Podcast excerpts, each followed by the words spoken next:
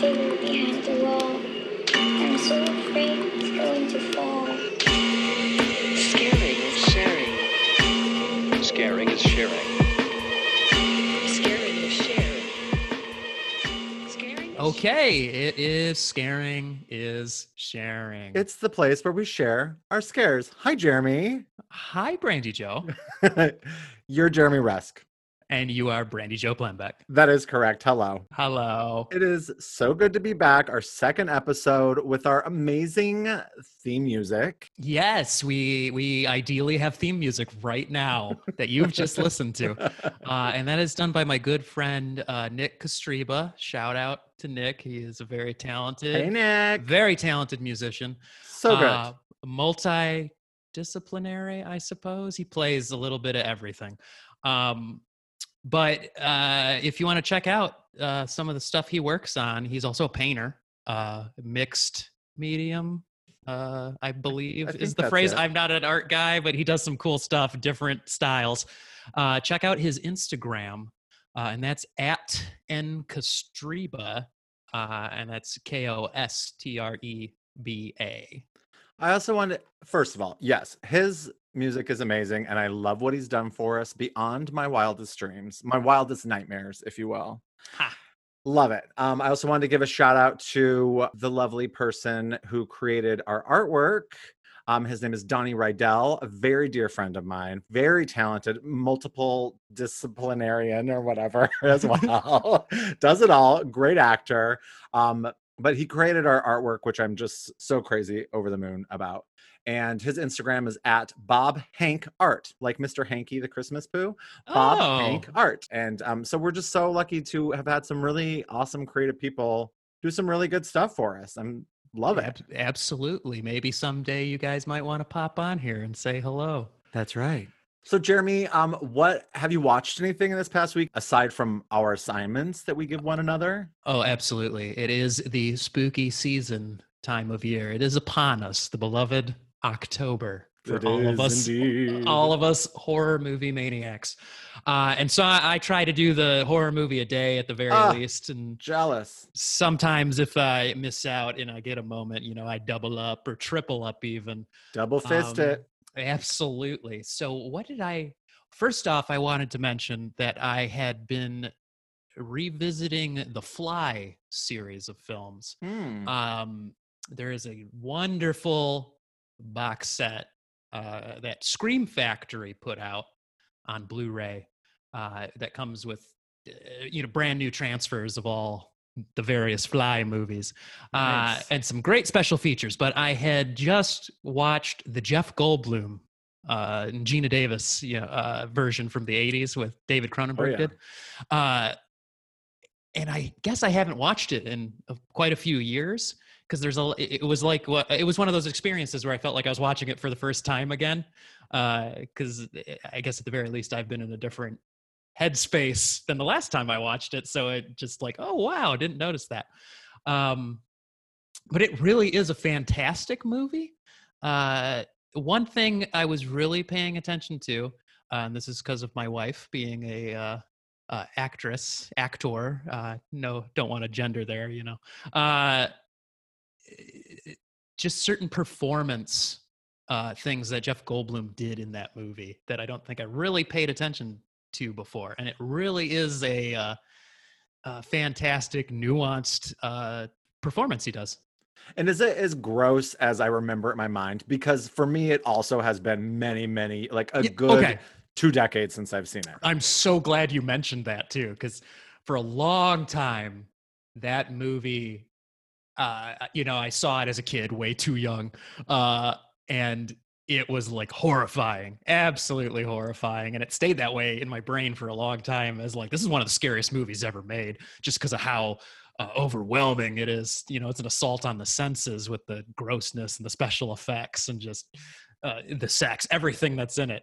Um, but I, I feel like it's hit that point now where like the gross out effects aren't as gross anymore because uh, they look like special effects. You know, like Mhm. the I remember his transformation being so horrifying as a kid, and just now it does look like a rubber monster. Not that it's not great uh, costuming and great makeup, but it, it looks you can see the seams more and more. I feel as years go on.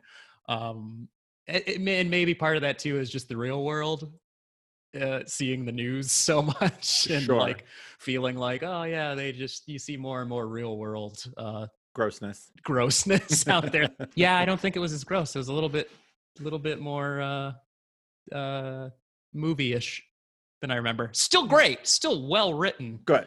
uh and made in every regard other than yeah it's starting to look more like just a movie and not as scary as it used to be So what else is in this box set besides the contempt oh, the modern fly? Yeah, so it, it came with uh, all so all five. There's five movies that have been produced based on The Fly, which I believe was originally a short story Oh. uh, from the 50s, 60s. May if I'm wrong, somebody correct me. I don't know off the top of my head, but there's the original with Vincent Price. Uh, it comes with Return of the Fly, also with Vincent Price, which was the sequel to that one. Uh, I did. I also watched it. It was uh, called The Curse of the Fly, Hmm. which was the final of that original run of movies. Uh, that was sort of produced by the same producers. I guess it was kind of like not as connected to the first two. It has none of no Vincent Price this time. No actors from the original two movies. Uh, not even a fly in that one either. What? It's actually yeah, yeah. It's it's supposed to be the same family doing the teleportation experiments. Hmm. Uh, so there's mutants. They're just not necessarily fly mutants, and it was okay. That one was a little bit boring. I can see why it's uh, been forgotten. Kind of. Uh, not a lot of people talk about that one. It it apparently wasn't available on home video for many many years, so it got forgotten by time. Uh, and then the Jeff Goldblum fly, and then its sequel with um, was that Eric Stoltz, I believe, was in that one. Yeah, I never saw that. The Fly 2. I actually haven't watched it either. So that's the last one I have to revisit and then I'll have watched all those. So when you talk about the third fly that really doesn't it doesn't even have a fly in it. I've never Yeah. seen any of the Cat People movies, but isn't the sequel to the original Cat People? It's called like Curse of the Cat People or something. Yes. And yeah. aren't there like no cats in it? It has nothing to do with yeah, it has nothing to do with cat. people. It's a ghost story. I've heard it's really good. I wanna. I need to see that. Yeah, the, the, the, those two original Cat People films are both very good movies. Yeah, I need to see those, and I, I need to see the one from the '80s because I hear it's a lot of fun too. I've never seen that one actually either. Well, how I just about kn- that? I know, I just know the David Bowie song, you know. I've heard that that's in there. I don't know it. I don't think. Oh, okay. I love that song. Uh, I love David Bowie. So, This last week I watched The Craft with Joe. He'd never seen it before, hmm um, which was kind of fun. I've never, I, ha- I haven't seen it in adult life. Okay. Saw it as a kid, uh, like Sure. elementary school. Don't remember much about it. Yeah, I saw it in high school. It came out in 95 or 96. I can't remember which. I feel like 96 maybe. Regardless, Neve Campbell and um, Skeet Ulrich are both in it. So I was like, it was a Mhm. big year for them. So I think it was 96 because it was like pre Scream. But Yeah. then they're both in Scream, which came out either that later that year or the next year. Um, and you know, it doesn't hold up as good as it did in my mind. And I think it's mainly because after that, like Buffy the Vampire Slayer TV series came out and the Charm series came out, and like Yeah. everything really kind of took that very similar vibe of like sort of, you know, very uh, hip storytelling to like a younger generation and taking just that what felt so fresh at the time Mhm. um, and just it's been overdone so much now. So while it was still a lot of fun, and I think Fairuza Balk does not work enough, I love her so much. She's so unusual. yes, she so is. creepy. She did a lot of great uh, movies back in the day, and she just kind of disappeared. Yeah, American Yeah. History X, and of course the best one, Return to Oz, which is Oh yes, absolutely. so good. Absolutely, back when she was like quaint and like a pretty little thing, and then she, you know, definitely. yeah, then she went edgy. yeah, she she got dark. I've never seen The Water Boy. I know she's in it. I may watch it just because I miss her and wish she was still around. I have seen The Water Boy a number of times, but I for some reason don't remember her being in it. So it's like maybe the when Water Boy came out, I probably wasn't paying attention to who she was. Uh, yeah. because I would uh, I don't remember Water Boy was late '90s, I think. So I've seen a GIF a few times pop up on the social medias where she like holds up a sign outside of a window and she's like, "Do you want me to kill them?" or something like that. Yeah, it's from the Water Boy.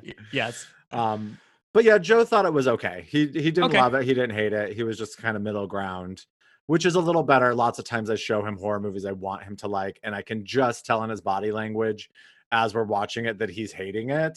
And he doesn't want to offend you. Oh, he doesn't care. Oh, okay, good. and it, I do get like it does hurt me though, especially because I'm usually showing him something because I really Because it like means it. something to you. and I'm like just hopeful he's gonna like it because he loves the Babadook. He loved the Final Girls. yeah. Um, I feel there's a few other things that he like when it ends, he's like, "Yeah, that's how you do it, bitch." yeah. Then there's certain other things where afterwards he's just like, "Ugh, Th- this was Hated it. garbage. yeah." Yeah. So you know, middle ground. I'll take it. I'll take that Yeah, sparkling sure. middle ground. You know, last night too, I watched. uh I threw on Halloween Four, the Mm. Return of Michael Myers. That oh is yes. mandatory seasonal viewing. Um Rewatching it uh this year, I'm like this. This is a movie that I feel like gets better. I don't know. It, it's one for me. Maybe it's nostalgia because I've been watching it. Uh, it, it it's a, it's an iconic Halloween movie to me beyond just the original. Um, I think that one is up there. I, I, know need to rewatch it. I know people have trashed it here or there over the years. I feel like its reputation, you know, comes and goes as more Halloween movies come out. But I, uh, hot take, Halloween Four is one of the best sequels to the original. Isn't the mask really bad though? the mask is looks like shit in that movie. I thought so. That's like But what I remember more than anything. yeah, but the movie in general is pretty solid. Um, because then I segued into five. Uh, I should say I fell asleep watching Halloween Five, so I was in and out. Uh, and that one is uh, uh, there's a lot in it that for some reason in my brain I think it happened in Halloween Four. I kind of combined those two into one movie because they were their plots, uh, you know, follow each other so closely. But uh, Five's got some fun scenes, but a lot of it is actually kind of boring. I think that's why I fell asleep. It was late at night, and uh, there's just too much slow pacing in there that I'm like, and I'm done. so which one is the one where Jamie's in like a laundry chute or something? Something in the five. step. Okay. That's the end of five. Okay. Uh, yeah, which is like that scene goes on way too long. Watching it, I'm like, and is she dressed up as a ballerina yes, or something like yes, that? yeah, Okay. she's wearing like a princess dress.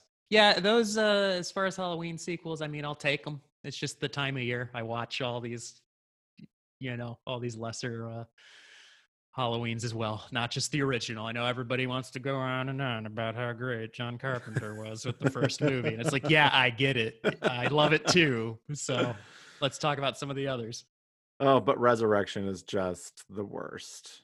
It has Busta Rhymes though with the wonderful "Trick or Treat, Motherfucker," which is one of the greatest things It's true. It's the one good thing that came I've of it. ever heard. If you had to like watch if you had to choose for one of them to live and one of them to die between Halloween Resurrection and Halloween Curse of Michael Myers, which one would you keep and which one would you kill?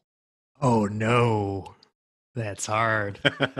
Because Curse of Michael Myers is, uh, I do have a soft spot for it. Um, Paul Rudd is Paul he's, Rudd. a, so he's a dreamboat. I know he's always great, even from the beginning. When he in that movie, he's not very Paul Ruddish either, because you know it's his first movie. I don't think he had settled into like I'm this, you know, charming, goofy guy. Um, the rest of that movie is a mess. Uh, Yeah. But Resurrection, the funny thing with Halloween Resurrection is I feel like they were kind of like looking into the crystal ball and seeing the future of like, oh, of course people are going to watch videos of people dying on the internet. like that's going to become an actual thing. Like when they made that movie, I don't think that was yet, you know, uh, how we, the internet wasn't as trashy yet, I don't think. Uh, I think you're right. and they were kind of ahead of the game there. So that's kind of cool. But the rest of that movie is like garbage. it's got nothing to do with the rest of the Halloween series, really. Uh, I, I take uh, Curse of Michael Myers to continue And kill Resurrection. and kill Resurrection. okay. That's what I think. What do you think? Um, you know? I honestly don't remember either one of them that well to know. Like in my mind, what I do remember, I'd kill Resurrection and keep Curse of Michael Myers. Yeah, Mostly just because it was more interesting, as much as it, I remember it being real like messy and like what in the hell is even going on here. yeah, Um, but I just remember Resurrection being bad. So yeah. It, it's uh, it's got that opening sequence though. Uh, that I feel like plays like its own short film pretty well, which is where uh, Jamie Lee Curtis gets oh, killed. right. She's in like a bad wig, isn't she? I feel Yeah, like she's in a bad- terrible wig, and it's like they made a mini Halloween movie. Yeah. Um, still bad choice to kill her because Jamie Lee Curtis. Yeah. Uh, she almost more than Michael Myers is Halloween to me in my mind because Laurie Strode is just you know the ultimate final girl. Um, So slight, like if you haven't seen the newest Halloween, Halloween 2018, I'm gonna. I mean, it's not a huge thing, but I'm gonna talk a little spoilery here. Um, so there's an accident that happens, which is how Michael Myers gets released, right? In that one, you've seen mhm, mhm. 2018, right? Yes, absolutely. Um, and I, it's always been my impression that she caused that accident because she wanted him to get out. I just, I've, I don't know why. From the time I saw it, I thought it was going to end up coming out at some point within the film, like that Yeah. she caught because like she shows up later that day, like drunk at like that dinner with like her daughter and her granddaughter, and I just had this impression like she was like had been waiting for him, and she like did that so he would get out in the world, and she, she knew he would come after her. and She was going to be Oh. for it. It's Uh, just a hot take. It's a hot take. It's my hot fan theory. I like it. fan theory. Ooh. You know, something else we should talk about is that we're both involved in this. Um, sh- it's a, a series called Killer Clown Yes. from um our friend Lego Horror Videos. That's his Instagram um name. All and his word. YouTube. and his YouTube, Lego Horror Videos. His name's Lucas, and he is so great. He has some really awesome compilations of like Friday the 13th kills. Um, he's so great. He does like almost a post a day. He's Re- so redone talented. entirely in Lego. Uh, entirely in. Lego. Hence the name. Hence the name Lego Horror Videos. But we're both involved in Killer Clown. I think you're you and Sarah are both in the first one, and I'm in the second one. yes. Uh, and they are fun. Let me tell you. They're so fun. So please check him out. He's super talented. And who doesn't love a killer clown? I, I mean, they're the best. That's the best kind of clown. Except the movie Clown House, which was made by like a pedophile, and there's some real there's a lot of little Yes. boys and like whitey tidies, and it's uncomfortable. yes, Victor Salva was. uh Isn't that that director? I know. He did like didn't he Jeepers Creepers. two? I think. Yeah, right? both of them. Oh, he did both, both of them. He did both the Jeepers Creepers, which is anytime I see that movie mentioned um, on social media, uh, it's like, okay, let's see the comment section blow up because it's Yeah. about to get real in there with people arguing. yeah, he's a uh, creeper. It does make those movies difficult to uh, Yeah, uh, enjoy in hindsight. yeah. Don't want to support that sort of stuff. Yes.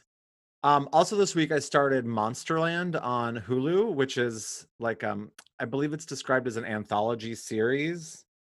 But so far I'm like four episodes in, and every episode is a sort of standalone episode, but there Okay. has been some like slight crossover and like some characters.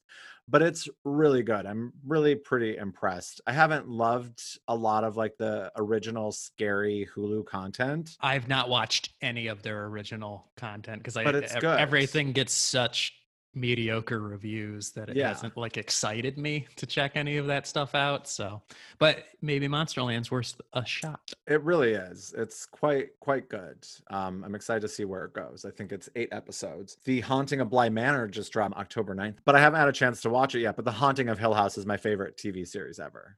Wow, I- need to finish it.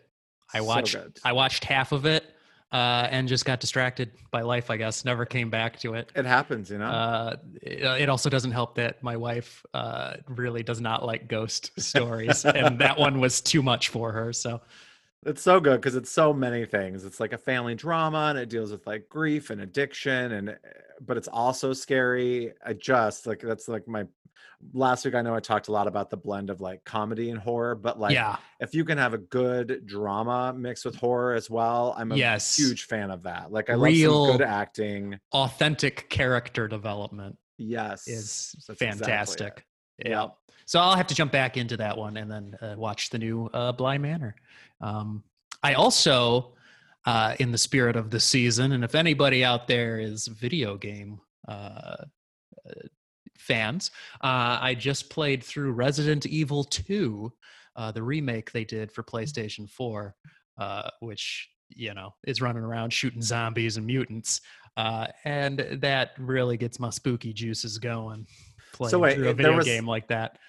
There was already a Resident Evil 2 and they remade it, or Resident Evil 2 is a remake of Resident Evil 1? So Resident Evil 2, the remake on PlayStation 4, is a remake of the PlayStation 1 game Resident Evil 2.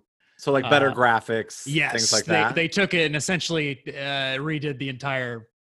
They took the main plot of that game and uh, mechanics because it's such a fan favorite. Resident Evil. I know. I'm sure you know the movie series. Uh, it it's such a fan favorite property, and it all started with the PlayStation One games. That back then, I thought that game was so scary to play through, so nerve wracking because you never know when zombies or monsters are going to show up and you got to get away. Uh, but then you watch the uh, video footage of PlayStation 1 graphics and you're like, I can't tell what's happening. It's all block, it's all weird block pixelated stuff. And I, I, I, uh, how are we scared by this? But, you know, we've all grown and our tastes have changed. But they made a new version of it with better graphics, better gameplay, and uh, it's a fun game. So if any of Cool. you are video game fans, uh, check out Resident Evil. t- I know they they then went ahead and then remade the next one, Resident Evil Three. Haven't played that one yet, but uh, if I do, I'll let everybody know. yeah, something to look forward to. Yeah. Um, I so I have a big corrections corner or two. Okay. Fun. So last week, and I don't know, I guess I just must have heard it. I thought I heard it in Return of the Living Dead, and you were very sweet to not correct me. Um, Mhm. but I thought Lene Quigley's name was Action in Return of the Living Dead. I continuously called her that. I wrote it down in my notes while I was watching. Her Uh-huh. name is Trash. Trash. Yes. but I continually called her Action. I don't know where I heard it. I don't know if someone else's name was Action, and I think one of the other characters might have been called Action. but I'm sorry, Lene Quigley, if I'm even saying her name right now. Lene? Linnea. Linnea. Linnea I- Quigley. Yep. I'm sorry for misnaming you and for pronouncing your name incorrectly. My other one is when I was talking, um, when we were talking about Housebound Yes. and the um the guy who lives in the wall, I said he was very reminiscent of Newt and People Under the Stairs. And that is not his name. His name is Roach. Oh yeah. I don't- Newt Okay. is Newt is aliens. aliens. I don't Is I the little just- girl in aliens? Yep. my my my brain is crossed I, I can't even blame it on the drugs anymore i i'm i hope they're out of my system you know after a couple of years but yeah. but um but yeah i as i was going through the last episode i realized i said some things wrong Well, sometimes we can be dumb, and sometimes they come back again and again. and again i And- think there's and like four or There's five like of four or five of those because they just keep coming back. so those are my corrections So I'm sure we'll have more. You know what? We will. And if we don't catch something and you're listening, please feel free to write Tell us, us, and tell us. Yeah. Because I'm I'm sure we'll say lots of stupid shit as time goes Yep. on. Scaring is sharing on Instagram or scaring is sharing at gmail.com. Please write us and tell us what we're messing up. Please tell us. so, Jeremy, I think it's time now for us to share our scares with each other. Absolutely. I think I went first last week. So, why don't you share with me what I you want me to watch? Okay. Well then. Let me ask you, BJP, have you ever wondered what horrors live in the void outside of our own world? Like the Twilight Zone? Have you ever thought to yourself, man, I really wish movies would use the human pineal gland as a plot device more? I don't even know what that is. Well, you don't have to worry about that any longer because the movie I am giving you is From Beyond, Ooh. also known as H.P. Lovecraft's From Beyond. So that'll give you some Oh. idea as to where this comes from. Um, it is, it's a movie I love. Uh, it's fun. It's weird. It's got some actors in there that uh, hopefully you'll recognize them when you see it. I don't want to give away too much, but uh, it's pretty out there. Uh, have you ever seen Reanimator? Once. yeah. It is Stuart Gordon, the late Stuart Gordon. He passed away earlier this year. Rest in peace. Uh-huh. Uh, but he you know, Reanimator was his first film, his claim to fame, uh, and this is part of his follow-ups to that uh, to reanimators. So. Is the poster or some of the video art like a man's face like stretched out? yes. Okay, Yep. that's I think all I know of it. Yep. Um, knowing H.P. Lovecraft's name is involved, I imagine there's some weird hybrid of people and monster because that's in my mind what Lovecraftian is, which I'm not a fan of as a, as a rule. Um, Uh-huh. like I watched that movie, The Beach House, that came out I earlier this year. That. I didn't see Not good, but they Okay. describe it as Lovecraftian. And um, there's something else. Oh, um, The Void. Did you ever see The Void? Yes, I have seen The Void. It's also described as Lovecraftian, and I was Mhm. not a fan. I may have been on some mind altering substances while watching it, so that could have had something to do with the fact that it was like not up my alley. Yeah. But I don't know why that that and as a rule is not something I'm drawn to. So I'm very intrigued to see where it goes. I, I will say Stuart Gordon, I think, is the one director to do Lovecraft correctly. Oh, uh, Because okay. hot take, most Lovecraft based or inspired work, I would say, just doesn't turn out as good as what you would think from the source material. Uh, because there's a lot of, you know, when you read actual Lovecraft, his actual written work, it's pretty vague and it gives you a lot of latitude to fill in the blanks and come up with something cool. Uh, but a lot of directors just, I, I don't know why it doesn't go uh, that interesting. But Stuart Gordon, I think, really nailed it with his. He did a handful of uh, Lovecraft inspired work, uh, and I think he did pretty good with his takes. Because Reanimator would be con- it's based on Lovecraft, it is, right? yes, it and is. I did love Reanimator. There's a sequel Oh. too, right? Bride of Reanimator. Bride of Reanimator, which technically not seen that. also based off of Lovecraft. So Oh, okay. still, yeah, because the uh, the Reanimator novella had a lot of material in it, so they were able to turn it into a couple of movies. Yeah, I've not yet watched Love um, Lovecraft Country. I'm really excited to. I've It's been, it's very good. I'm waiting for them to all be done so I can binge it. That's what my goal is. I already have a corrections corner here. Let me Oh. say, uh, Lovecraft Country, the show. I would say beyond beyond Stuart Gordon, that's the next uh, really good take on Lovecraftian themes Okay. and ideas. I feel that show does a pretty good job thus far. Okay, But Yeah, it's I'm also excited. it's also drawing the show draws from a whole bunch of different beyond just Lovecraft, a bunch of others Cool. sources and ideas. So So my estimation about what From Beyond is, you talked about the human pineal gland, gland or something. Uh-huh. But um, so and that, that one guy's face is all stretched out in the VHS cover. So I imagine someone is doing some sort of experiments with people, and they grow into something a bigger, larger monster. Their face is only a small portion of it. Their mind is taken over by something otherworldly. They become less human and more monster. And you know what? I, i'm to just say it now. I think that the the monsters are going to be victorious. It's going to not be happy for humanity. That's my estimation on how it's all to go down so okay, you'll you'll have to you'll have to watch and let me know. It is definitely a I would call it a Gonzo '80s flick. what So- what does that mean gonzo Totally insane. okay No, totes gons totes Gons. well i'm excited to check it out for sure and I believe it's on Shudder. So uh, Okay. Uh, I, I do love my Shudder that was kind of where it popped into my head because I I uh, saw it pop up on there like, ooh, if he's not seen this, this will be fun. I think at the very least, even if you fucking hate the movie, I, I think you'll have some fun watching it. Oh yeah, we're gonna have some of those. I mean, last week Yep. was great. We both loved the movies that we shared with one another, or that were shared with us, rather. Um, but you know, we're gonna have some weeks where we're gonna hate them, and that's okay. That's what it's all about. Absolutely. That's what it is about. That's right.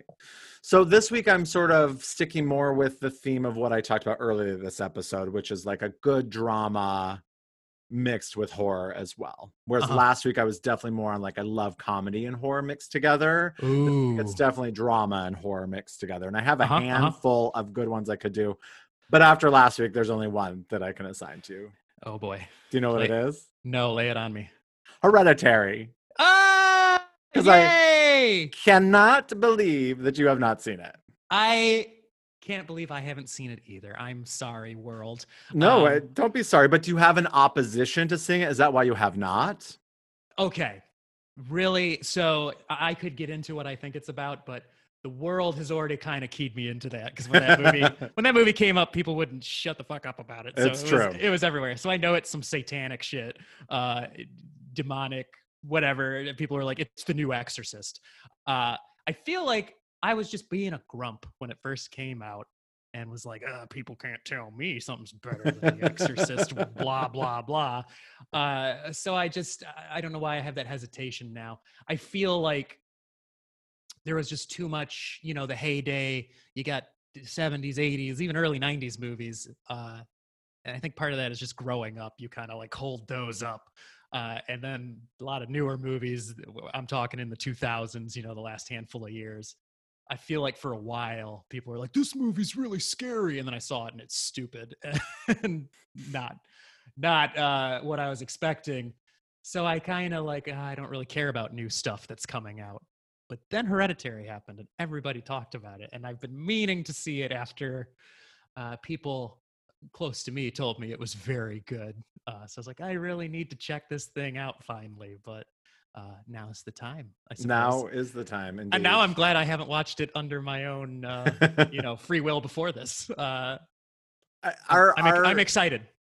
good. Our likes and what we love about the horror genre, they're so different. And that's why I think this works so well, our pairing, because we Uh-huh. really do have very different um interests in horror. We have some crossover, but like our our main loves within the genre are very different from one another. And that's why I'm appreciative that we have this time so that I can get to know some of these films that like I otherwise probably would never go near. Oh, so, absolutely. You'll find very quickly I love a good rubber monster. Uh, and that's just near and dear to my heart. Monsters in general, but just good, a good creature uh, really gets my juices going, if you know what I'm saying. all right, all right.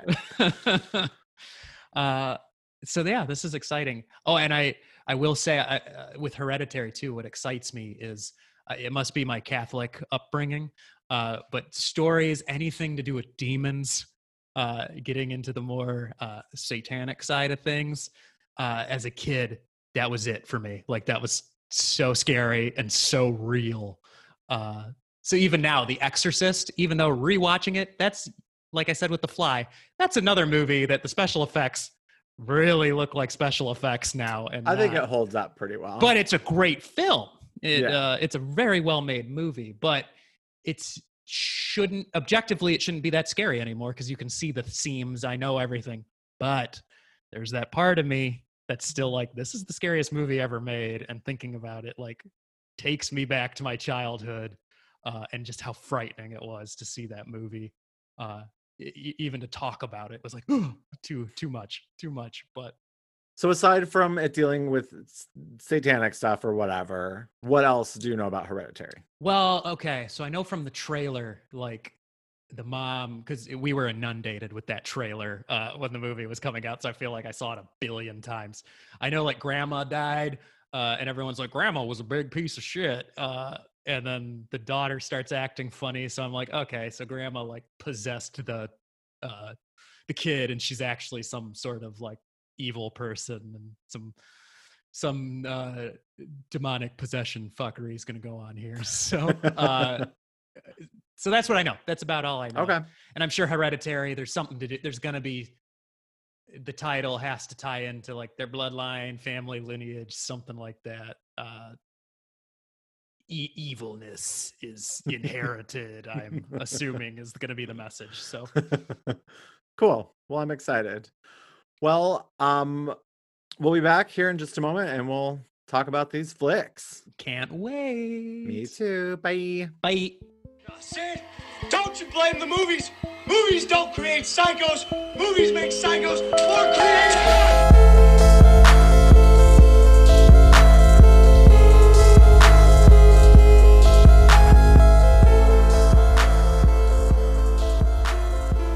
And we're back.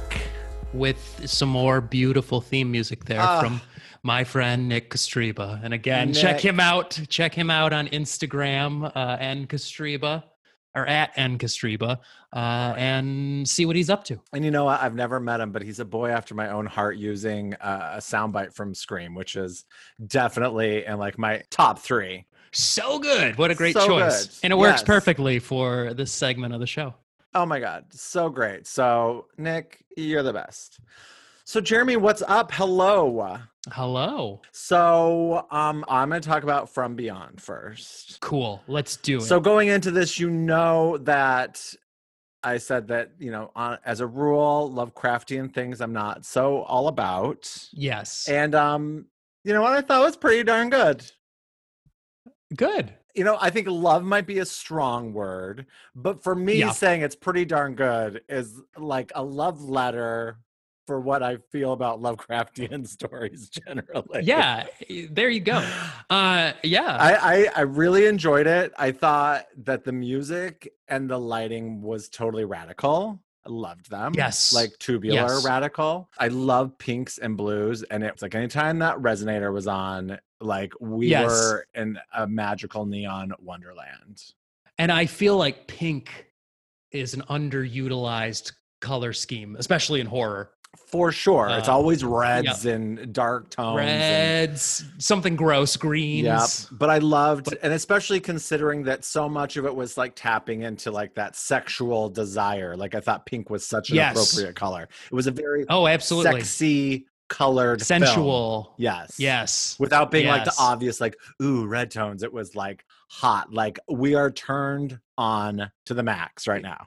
Yes. Neon pink, like nightclub pink. And you know what? You know, I'm like a horn dog and I saw some daddy butt and I got to see um Bubba run around in his underwear. So like you, you know what? Have it. When I re- rewatching it, I saw that scene and I was like, "Ooh, he's gonna like that." We're gonna have some comments about heck that. yeah, we are. Because you always, Absolutely. especially especially in 80s horror, you always see some titties. Like you gotta see some naked girls running around. So whenever you can get a little man candy, like I I, I love it. It's great. And I do think that that's yeah, really cool in this movie is that they do give you a little bit of both. They do both best of both worlds. It's like yeah, they Montana. tap into it.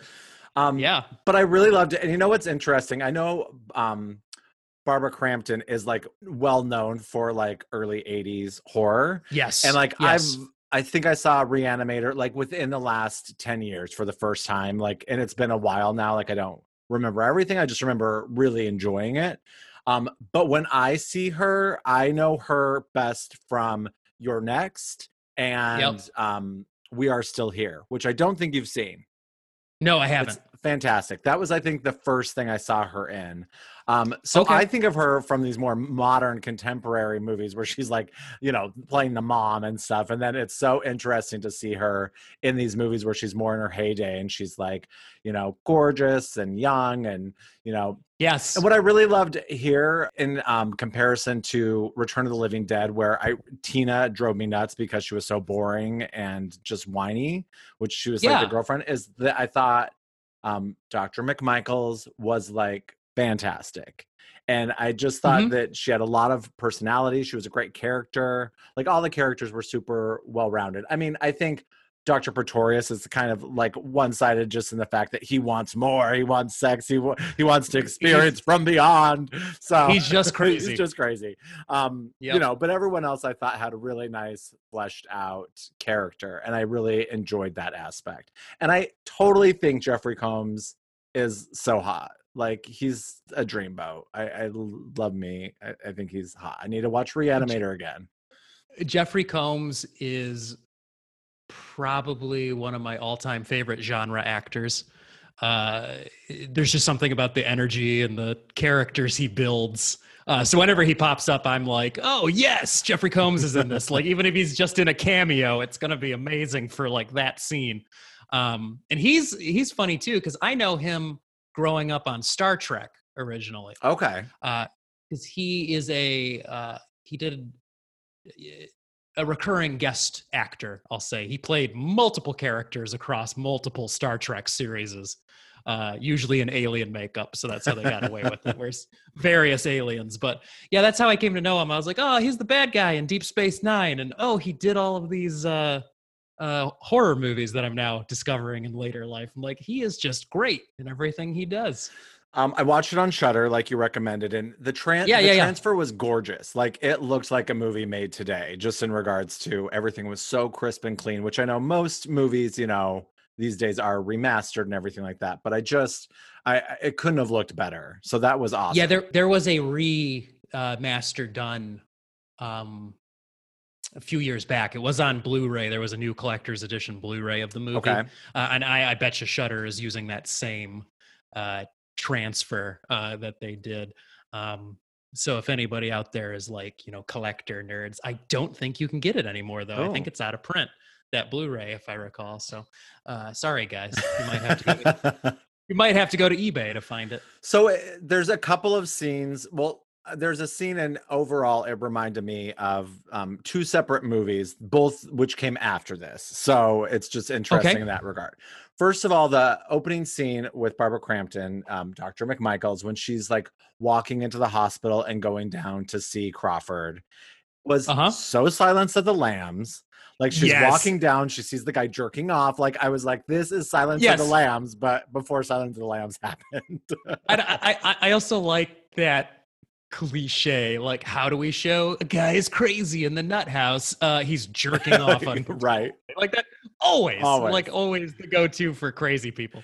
And then the other thing, just overall, it really reminded me of Hellraiser. Just in this regard of like, there is this Yeah, portal okay.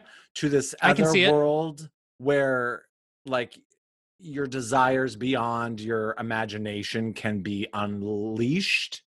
And there's these horrors that can be seen. And it came out, I think, a year before Hellraiser. I think Hellraiser's 87. This is 1986.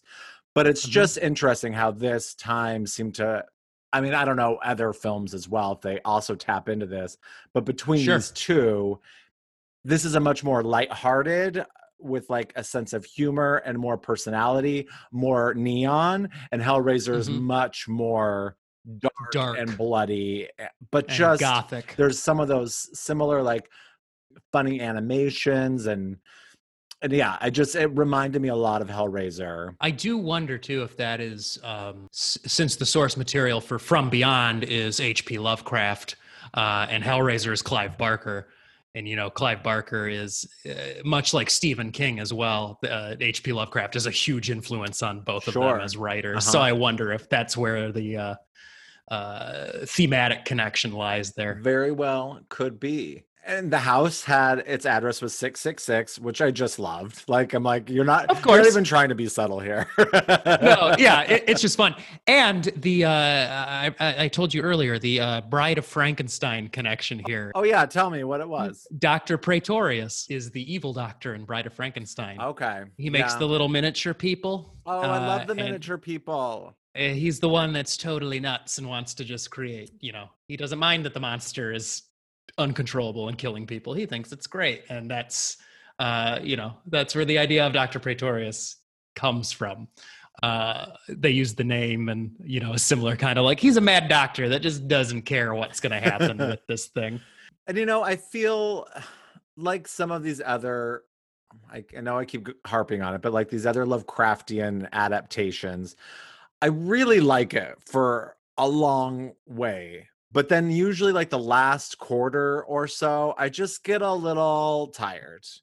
And I just I'm Uh-huh. like, okay, I got it. You know, like like at first, like the monster is so cool to see, and especially like I love me some practical effects, and it still looks good. Like I think that the effects, even though they are dated, it's still it still is pretty cool to look at. Like Yeah. anything non CGI where they're really, you know, some some artists really put into some some hard work here to make this happen. Yeah, to build this thing. Right. Yes. But I just start to get a little exhausted by the end, which is where like my fatigue comes in with it. But this one held off a lot longer than many other films. Like I tried to watch Color Out of Space, that Nicolas Cage movie, and Yeah. man, I think I didn't make it past the first quarter. Like I just started to get exhausted with it. It, it's it's a weird one. It's not for everybody. I'll Yeah. I'll say that much. So I I mean, would you consider the thing Lovecraftian?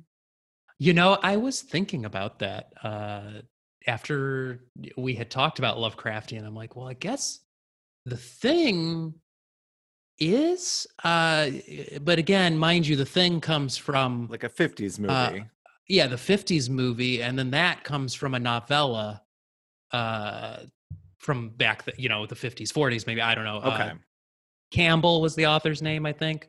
Uh, but that uh, did feature the the original novella features a shape changing monster. So John Carpenter was going back to the original novel.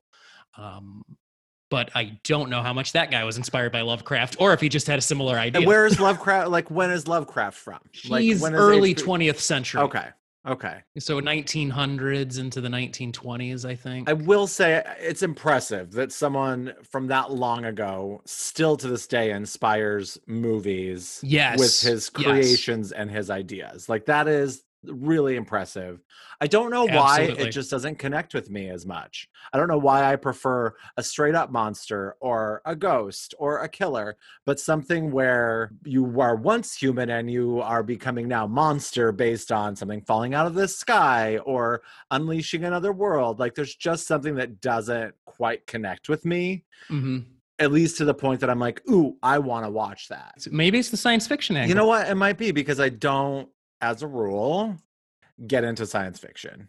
There's like the Yeah. rare times something like Alien where it's more horror than science fiction, Sure. but it is still science. Like there's those rare crossovers where I can kind of get into it. But you might be Yeah. right. Maybe it is something to Maybe that that's it. You're just not a space boy. I, I'm not a space boy. I'm just not. yeah. Um, but I, I I'm so glad that you had me watch this because I probably never would have. And I really Mhm. did. I love the style. Um what's the the the director's name again? Uh, Stuart Gordon. Stuart Gordon. Love his style. I, I Yes. love his use of color and humor. And I need to watch Bride of Reanimator because I, well, I need to rewatch anim, Reanimator Reanimator. and then watch yes. Bride of Reanimator. Funny enough, too, uh, Stuart Gordon, I was just brushing up on him before we started talking real quick. Uh, and he uh, had a background in theater. He started in uh, doing stage plays Interesting. before jumping into movies. And that also kind of, uh, he did Reanimator. Uh, and then From Beyond was his next movie, his second film, because the first one was Reanimator, his first movie. Uh, and then he did From Beyond, and that was why he wanted to use Jeffrey Combs and Barbara Crampton again, uh, because of the idea of creating like a theater troupe of actors. He likes to try and I work with the same people over and over. Um, Eh, eh, this is a very wet movie. That's what I was thinking about rewatching it again. Like everything's wet and there's water. Whenever they turn on the resonator, there's just water on the ground. Well, it's very Like, sexual. you know? Yeah, yeah. and I mean, the little flying fish guys are like, you know, these giant sperm with teeth that are appearing everywhere and attack you. It's, it's, uh, they hit you over the head with it for sure. And uh, which is, There's one other thing that I was like, you know what? In my and it may just be my mind because I'm, you know, I'm in recovery. I'm a, re- recovering addict. But some as I was thinking it, Bubba called it Mm-hmm. out. Like as this was going on, I'm like, is this like a parallel for like drugs and how like certain Yeah. drugs totally like turn on your sex drive, get you all horny, and you just want more and more and more, and you can't stop yourself. And just as um Dr. McMichaels is kind of getting all into it. Bubba's like, I know this this behavior. You're a junkie. And I was Yeah. like, that's just You're like, "Oh, there it is." literally just thinking that. So I, I absolutely. appreciated that for it as well because I get that and it speaks to me on like a very personal level. Like so I'm like, oh man, Yeah. I like she's going sneaking back up there in the middle of the night to turn on that machine because she's just gotta have some more. She's got to have it. I'm like, I, I and, get and that. then it, and then it turns on her. yep. Because then it's not fun anymore. You No. know, that's still very real.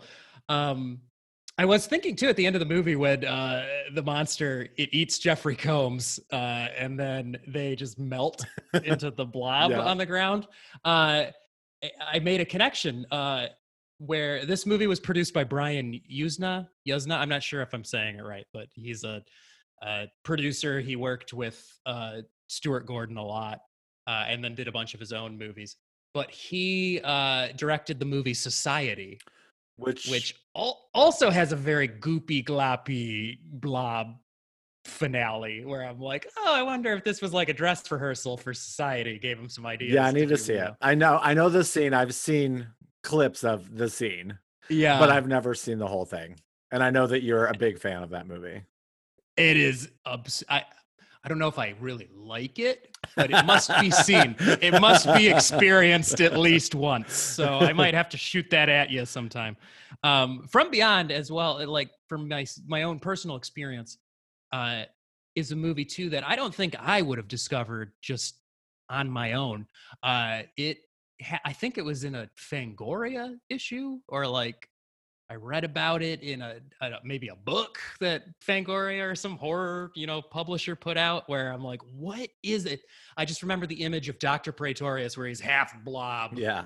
uh, and half man and like that image was in the book and it's like from beyond a story of blah blah blah and i'm like i have to see this uh, this sounds insane uh, and I, I, I think i just kind of found this in like a used dvd bin or something many years ago originally and it was like oh i've read about this i need to watch this movie finally and i was totally just blown away by it the first time i saw it so and uh, then it's become a movie that i force everyone to watch if people are like, "Hey, I want to watch a really fucked up movie," I'm like, "Watch From Beyond. You'll like this." You know, if you like crazy, gloopy movies. it's very well done. yes. Uh, it it it is a uh, you know a fun time for the whole family. Uh, no, not really. Please don't let your please don't let your kids watch this. Uh, I don't know. I watch this kind of or movies. do Yeah, maybe. yeah. Or do maybe. I don't know. I'm not a role model. Don't ask me. You're my role model, Uh, Jeremy. Oh, thank you. So uh, I guess really let's let's get down to the verdict then. What uh, you know, how many out of five, how many floating sperm monsters would you give this movie? I think I'd give it three and a half floating sperm monsters, which is Okay. well Half above guy average. gets in there? Well, ab- you know, I would say That's that's I mean three is good. a three and a half, three and a half. of- Yeah, I mean, and, That's good. one half of those monsters probably, you know, will complete itself. Like, who knows? Maybe in time it will turn into four because th- they're like worms, eels. I don't know if eels are Absolutely. like worms, Personally, I think I give this a four. okay. So, you know, very highly recommended movie, I would say. And before I forget, I can't believe I didn't mention Bubba is played by Ken Foree. From Dawn of the Uh, Dead. from Dawn of the Dead. Also, for my Nickelodeon kids, he was Kenan Thompson's dad in Kenan and Kel.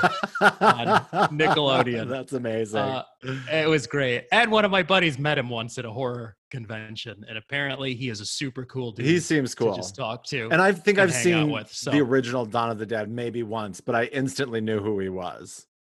Oh yeah, yeah, yeah. Dawn, yeah, he's iconic Yeah. from Dawn of the Dead. You know, that's just a great movie.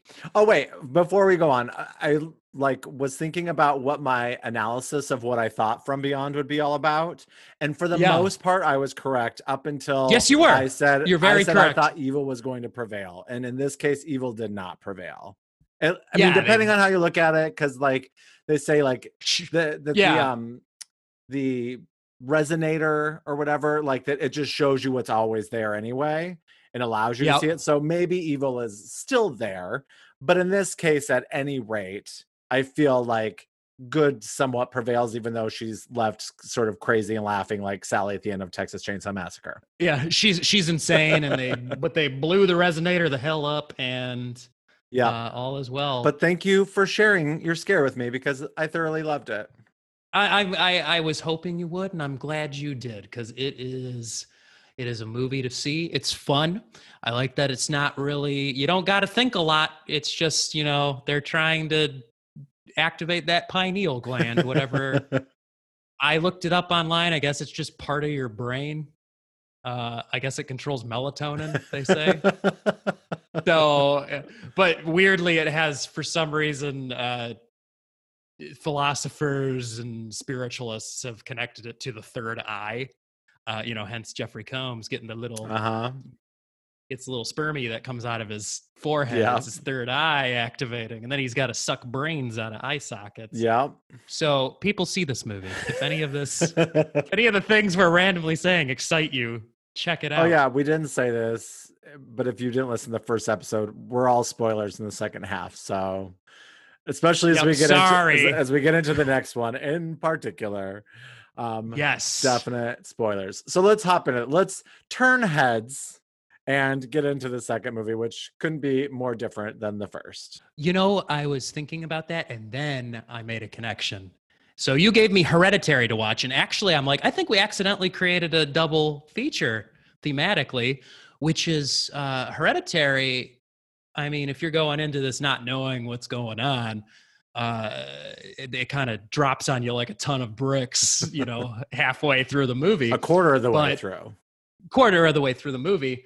Uh, but this is another film about trying to control contact uh, forces beyond human comprehension. From beyond. You're right. That's a good connection. Yeah, It's very and true. I was like, one is through science, and this is through good old fashioned devil worship. so, uh, but I think they kind of they kind of complemented each other as I watched them together. So, based on what you knew of Hereditary, like, A, were you surprised about the big twist a quarter of the way through? 30 minutes in. Okay. I I would say I wasn't surprised. I feel like it was a movie that if you know uh the language of movies similar uh like The Exorcist or Rosemary's Baby specifically, uh it kind of telegraphs itself pretty early in because right in the beginning they're at the funeral and it's really creepy there's like creepy weird guys there and stuff and i'm like oh grandma was a satanist like i know that like right off the bat. She's got a weird occult necklace on in the you know coffin. And like, I'm also a little bit of a, a cult nerd, so you know, there's there's things in there where I'm like, okay, he legit did his uh, research uh, with this stuff, but the details where I didn't realize what was going to happen. I, I thought it was going to go a different way. Uh, you know, uh, Charlie, uh, poor Charlie. But did you know she was going to die? Especially so soon. Uh, not so soon. but you did I know she was going to die? This was a movie where I felt like they all did. Like, I, I just it, it, it just had such an overwhelming sense of foreboding. of like these people are all gonna die. Like this is you know this is a movie about the devil, so it, it's you know he's coming. He's gonna. But get like she The- was this- Paimon like the whole time. Like she was born. that was my question. Yeah. That was my question. I mean, and of course, everything I've just like read a ton and watched a ton of like Yeah. YouTube videos, but like she Okay. was born as him, A as vessel. The, she was him, but they just he was unhappy. He doesn't want a female host; he wants a male host. So they just had to wait till the time was right to get her into the brother. Yes, makes sense. I, I mean, uh, the scene where they have the breakdown, uh, the son and Toni Collette, uh, and they're blaming each other for Charlie going to the party. Oh, that's that why she dinner died. scene is so good. It's so brutal. But I was like, oh, you know, honey, eh, she was doomed from the get go. is what I was thinking. Like this was set in motion by Grandma. Uh, you guys don't even know it. You're all the sacrifice for her her ritual that she started, and and it was the huge thing like it's it's crazy because i remember when it came out rotten tomatoes the critic score was so high. Like it's as of now is 89% but i feel when it came out it was like 95 90. it was like high. Yeah, and the audience score when it came in like the um the, the cinema it, score gave it a d plus. People Yeah. were pissed that the little girl got killed and so soon it's all, my husband hated it because of that like as we're sitting there i could feel his hatred radiating off of him as the movie Oh was going God. on and we get done he's like i hate it he's like when i watched the trailer i thought you know oh i was so excited about this creepy little girl and then she dies like 30 minutes into the movie and it just turned him off right away and audiences See- hated that they killed off the little girl and so soon yeah. It, this was a movie too. As I'm watching it, uh, you know, it really activates my my my film school nerd brain because clearly Ari Aster went into this very meticulously, like the shots and the compositions. And oh yeah I, I I was blown away by the combinations of miniatures. Because there's moments where like that's a miniature and that's an actual landscape but you almost can't tell the difference and it was incredible to see uh, those long shots those wide and that shots. first shot when it comes into the bedroom and then the dad like walks in that's so cool. Incredible. Also that house was gorgeous. I want to like Ah. spend some time in it Uh-huh. walking around. I don't know if it was a set or a real all house of but the either all way. of the interiors Incredible. soundstage. It's incredible what they did. They built like a gorgeous ass house that like like those high ceilings and just it was Yes. so cool. And uh, and the ending. This is where uh, sometimes I worry about myself because by the time by the time we got to the end of the movie, I'm like, it, it stopped being uh, a lot of the tension, and I kept waiting for scares to happen. Uh, just because that soundtrack and the sound design is so heavy uh, and pervasive. it is. Uh, like you feel, I, I kept thinking like if they took the sound out, this movie would not nearly be as tense. But that sound really gets you, so I, it it will build and build and build, and I'm waiting for like jump scare, but it didn't do that, and I like that because that's just better filmmaking. I feel. totally. Uh, the part where you know Toni Collette is dancing on the ceiling there, that was kind of that was a little creepy when that happened. Did you but- see her at first, like when he wakes up and she's No, I like had in an the oh- corner, but it's No, really no- dark. You could. I only saw it in the theater. When I watched it on my TV, I didn't see it until she like runs past. Oh god, I had an oh shit moment where I was just like, oh my god, she's right there. Like that was horrifying. Uh, I did have a lot of though, like I felt like an old man where I'm like, what the hell does that say? Like I had to pause every piece of text they showed you where they're reading from a book. Yeah, And I'm like, pause. Uh, like I- I, didn't I read was doing the fast enough to get all that. Yeah. Yeah. I had to go back and reread it. But the ending, I just thought like this is beautiful. Uh, this is gorgeous. This the symbolism. I don't know exactly what he was going for, but I'm sure it means something. The headless bodies, like when her body floats up into the treehouse. Uh, that's where the movie to me too took a turn into it stopped being this is probably why audiences hated it because people don't like art films i'll just yeah. hot take y'all normal audiences don't like art films it stopped being a rosemary's baby or exorcist like movie uh, and became a david lynch type uh, or um, uh, what's his name uh, alejandro jodorowsky uh, who uh, any of my art house nerds should know that name uh, he did a flick called el topo which is Okay. considered like the original midnight movie it's a psychedelic western is the best Oh, I think I've heard of that. Uh, yeah, it, it's you know kind of horror adjacent. Maybe we can address some of his stuff on this podcast because he's got some you know horrific imagery in his work. Uh, but that's what it reminded me of because he treads in that territory of dream logic uh, and just symbolism. You know, it's dense. You know, it means something, but you're not quite sure what. Uh, and I feel like that's how this movie ends. And I'm like, that was actually so cool because it felt like a long setup and then a punchline. Yep, the last 30 minutes are pretty crazy. Like that first 30 minutes is like, you know, you're getting in and then she dies. Yeah. And then the next hour is a lot of grief. And then the last 30 Mhm. minutes is where things just quickly it just goes nuts. Yeah. Everything goes off the rails. Uh, and it is one of those movies too, though, where like I feel like maybe I've just watched too much Supernatural or something, where I'm like, it's a demon. You just got to know what counter curse to put on him. Like, you guys can get this. Like, read a book. You'll figure out how to get rid of them. But nope, they all just died instead. And I'm sure if you've never seen, I mean, I did appreciate that the trailer, like that's why people were surprised because they thought Charlie was going to be like a Regan, you know, and it the trailer, I loved it for the I did too, that but- you you they didn't give it all away. Like that was like Yeah. a scene that people talked about and that had people leaving the theater because it was just so brutal and just like a little kid just died.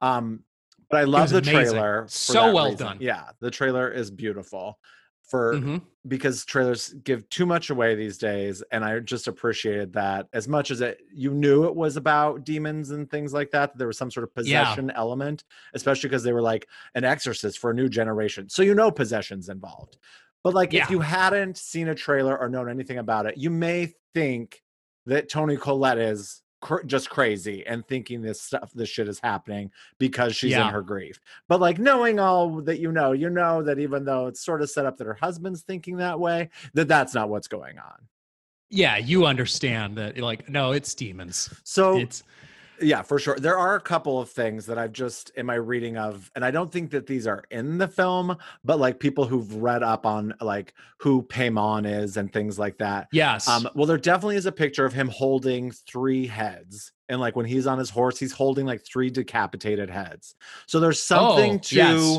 the ritual Three. of him getting into his new body that the grandma the mom and the daughter all have to lose their head Okay. So whether I mean I don't think it had to be those three, but I think three heads had to be sacrificed. Sure. They were like the sacrifices so that he could ultimately come to this cult and give them their riches. And one of the things he can grant as well, apparently, is like the gift of flight, which I think is why Toni Collette's body flies up in the end. And then she can fly other times as well. okay. So there's something Yeah. to like the gift of flight. Absolutely. And a way that the spirit could get into people is that they needed to be drugged with a particular herb. So there's clues to it. Um, the grandma feeds Charlie when she's a baby, so she probably helped like through Gave her this the yeah. herb or whatever makes way for Paimon to come into Charlie. Mhm. Um, then there's the time when um, Annie, Toni Collette, is over at Joan's house and she's drinking tea and she like pulls a little thing out of her mouth. She's like, "Oh, what's that?" yeah. and the then the third thing that's sort of a fun bit is when um when the son peter is smoking pot under the bleachers with his friends and he started, Yes. like you think he's just thinking of his sister and he's like oh i think my throat's closing up and and he starts to have a Yeah. little mini panic attack there the boy that's to the furthest left with a man bun is in the cult and in the very last oh. scene you see oh. him and it's so like you never see him any other times except for those two so it's just people who've watched this movie a thousand times that are like oh that guy's in both of these scenes so his friend was in the cult and probably in that moment he smoked some pot with this particular herb it's a speculation but that's the way paimon was able to get into him if indeed this herb needed to be had to possess somebody Makes sense. so these are all like speculation, but I've just done a ton of like research on what people think. And say. Absolutely. I, I know this was totally a movie afterwards too, where th- there was little bits uh, I had already been familiar with in my readings and my weird journeys in life. uh, it- it- the the, uh, the bit where she's reading about King Paimon. Uh, and I'm like, that's from like a real book. I'm sure that's like the some grimoire somewhere. Like, because you know, Paimon is a real. Well, depending on your definition of real, Right. but he is an actual uh, thing from uh, occult studies and you know uh, uh, Catholic uh, demonology. So he's out there. You know, he's they're pulling from real information. He wasn't just making it up, which I appreciate because some Totally. movies like to just make up a demon, and it's like it's it carries some more weight. I feel if you find like an actual like no, here's a real thing from literature and history. Uh, boom, uh, that just adds so much more authenticity, so much weight to it. Yeah, and I appreciate that he's not that they're not doing the devil. Like these people are, you Yeah. know, I mean, it is a dark force, but they through bringing him, you know, they're going to get riches and they're going to have fame and and the the the queen, you know, the um the grandma, she she you know she paved the way for them so that's why they like hailed her Yes. and you know everything like that Absolutely. Yeah, nobody actually summons Satan. That's just too that would be insane. You don't do that. You go for a lesser demon. So easier to, you know, get in touch with those guys. They're not as busy. Ari Aster said that he was inspired by um, family dramas like Ordinary People, The Ice Storm, and In the Bedroom, which you can all totally get because they're all like movies about Sure. grief within family, and by Yeah. classic horror movies like Rosemary's Baby, Don't Look Now, and Yeah. The Innocents. Oh, I can I feel that. And he also was heavily influenced by The Cook, the Thief, His Wife, and Her Lover, which I've never seen. that is a uh that's a trip. And he said that he watched it as a kid. He snuck it out of the video store in a Troop Beverly Hills VHS rental box Ah. so he could watch it. And it just like really influenced him. So Yeah, it's a it's a very intense drama. interesting. I, that I would I would say that that's another one that's almost horror adjacent, uh, because things that happen in it are the kind of shit you'd see happen in a horror movie, not a you know a human drama like that. But it is a, uh, uh, I think it was rated NC-17, so you know that was it's pretty heavy stuff. it was it was a travesty that Toni Collette was not nominated for an Oscar. There was definitely buzz. Okay, can, yes. Was Can we talk about Yeah. that? Toni Collette deserves every award. every award. uh, every award. She's fantastic. I'm sure That's all I could think. that she probably didn't get blown away. nominated because you know it's a horror movie. Not to say that horror movies can't get nominated because Get Out won best, you know, original screenplay. It was nominated for Best Picture. It definitely happens, but she got she got totally gypped because she should Mm-hmm. have been nominated. She, her performance is so good, and this time It's around, I think I've stellar. so good. I think I've seen it four or five times now, Oh wow. and this time more than any other, I was very emotional. Like Peter, like Alex Wolff's performance is so good. And whenever he would get emotional and cry, I it would just get me. It really Mhm. affected me. And I would like tear up and it just got me emotional, like more than ever. And what's Oh, wow. interesting, like his whole reaction to when he essentially kills his little sister um is just so powerful. And did you notice the little um cult sign on the pole as they drive by on the way to the party? No, I missed So that. they drive by on the way to the party, and the cult symbol is on that pole, which is just goes to show you like everything is preordained. They are Yeah, it was all meant to happen. being controlled like the miniatures, like they have no say in what's happening. They're put in a place, and things are going to happen to them because that's how it is set up. Wow.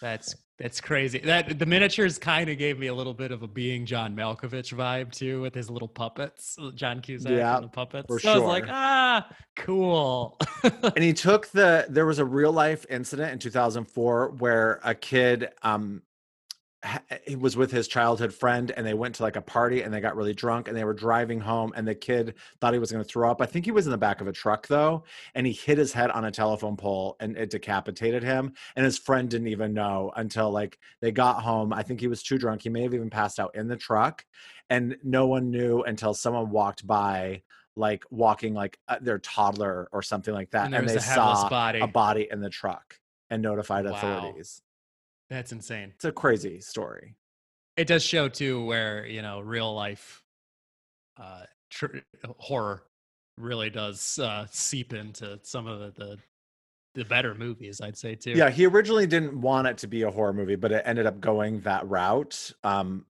Okay.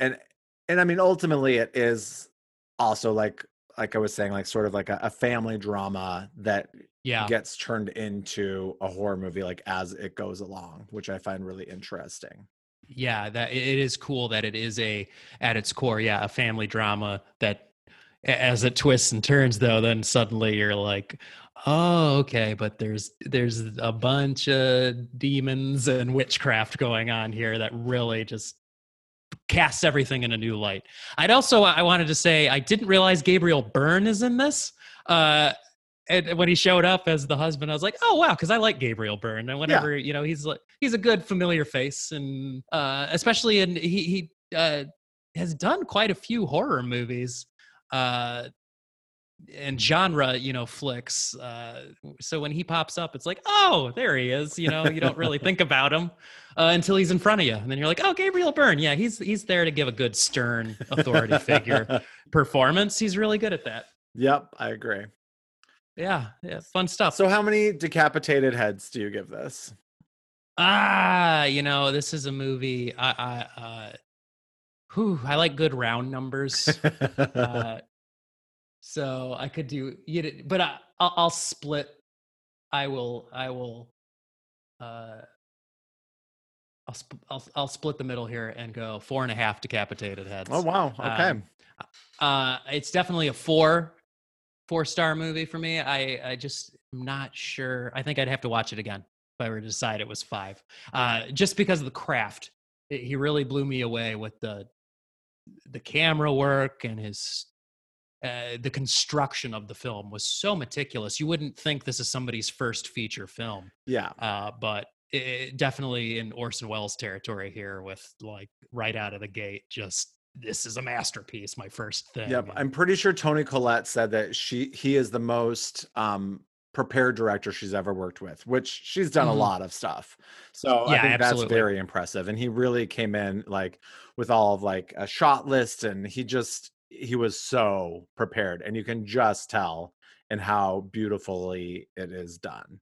And Midsommar Absolutely. is like I won't say much more in case I assign it to you someday.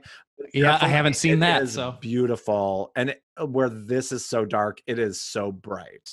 And I Okay. appreciate that about it. But it's the shots are gorgeous, just like this one. wonderful.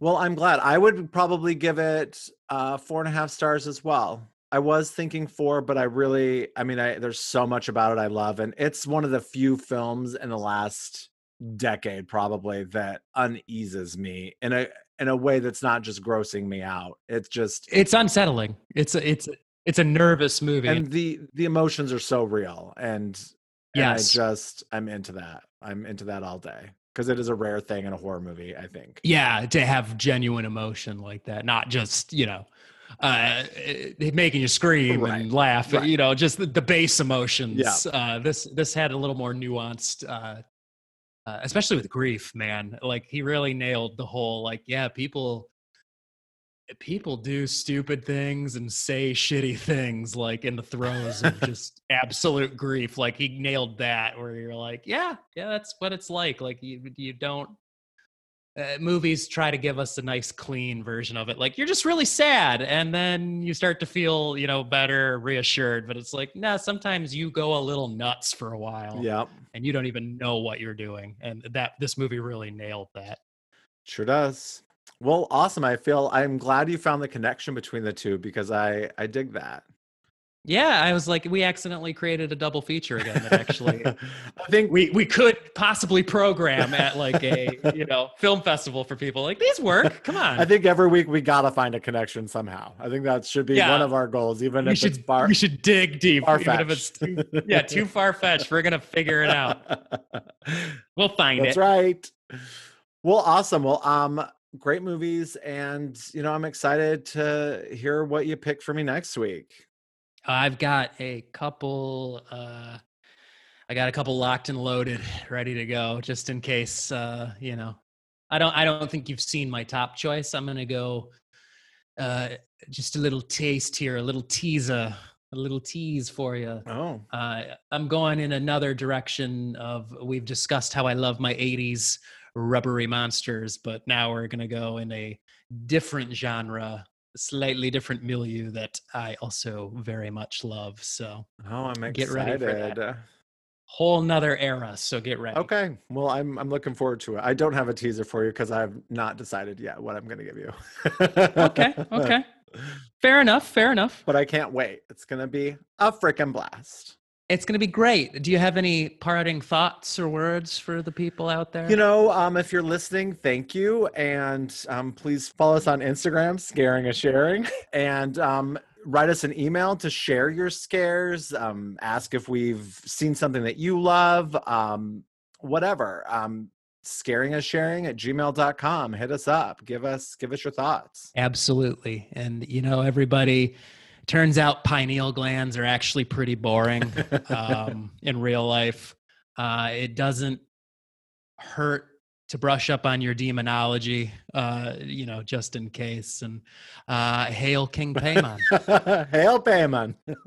and that's it, people. All right. Watch more horror movies. Yep, and share your scares with us because scaring is sharing. Bye. Bye. Sharing. Is sharing.